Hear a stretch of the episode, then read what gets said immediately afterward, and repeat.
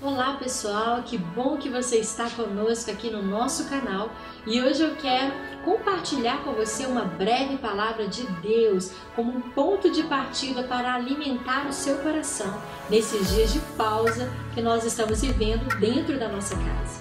E o nosso tema é como permanecer motivado na caminhada com Deus.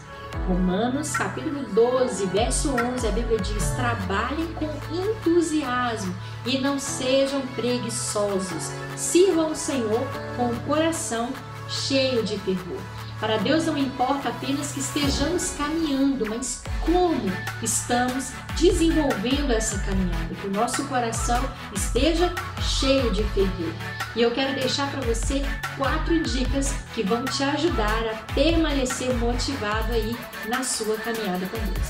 A primeira é fique cercado de pessoas que são entusiasmadas pelas coisas de Deus sabe, já está provado que as pessoas ao nosso redor nos influenciam na nossa vida, na nossa caminhada, em nossas ações. Portanto, seja seletivo com as pessoas que vão compor o seu ciclo social, a sua network, o seu raio de influência na sua vida. Se você escolher pessoas que estão entusiasmadas pelas coisas de Deus, logo, logo seu coração também estará ardendo, porque a Bíblia diz que a nossa boca fala daquilo que o nosso coração está cheio. Se você escolher pessoas visionárias para caminhar com você, logo, logo você também terá uma visão clara e perseguirá a sua visão. Se por outro lado você escolher pessoas que não fazem outra coisa não ser reclamar, reclamar, reclamar e gastam todo o seu tempo em futilidades, assistindo muita TV, Netflix, navegando na internet,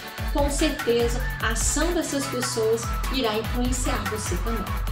Dica número 2: decida fazer algo a respeito da forma negativa como se sente, em vez de simplesmente desejar que as coisas fossem diferentes. É isso mesmo, você tem autoridade sobre a sua vida e precisa escolher o seu caminho. Precisamos parar de sentir pena de nós mesmos e ficar lamentando, choramingando a respeito de coisas da nossa vida. É tempo de você assumir a posição de controle.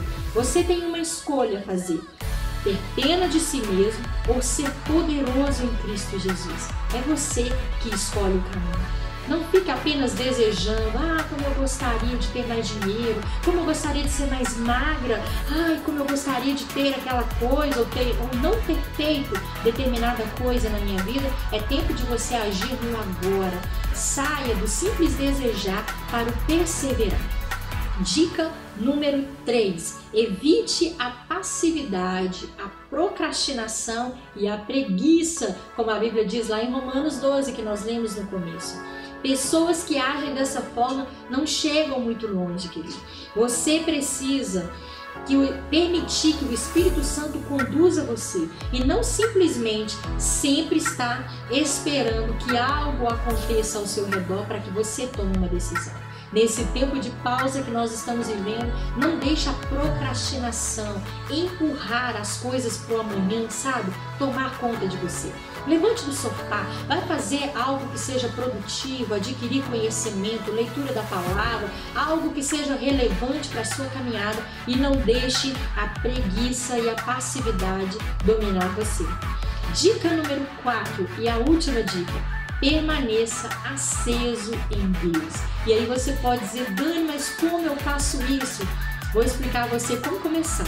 Uma maneira de atiçar o fogo no seu coração declarando a palavra de Deus todos os dias, em todo o tempo, seja em forma de oração, seja em forma de música, seja em forma de confissão. Declare a palavra de Deus, chame a existência a palavra de Deus. A Bíblia diz que você é filho de Deus e, como filho, você é herdeiro, herdeiro de Deus e co-herdeiro em Cristo Jesus. Então, chame a realidade do céu para a sua vida. Permaneça aceso. A Bíblia diz que o povo de Israel, enquanto caminhava peregrinando pelo deserto, se queixaram né, da saudade da comida lá do Egito.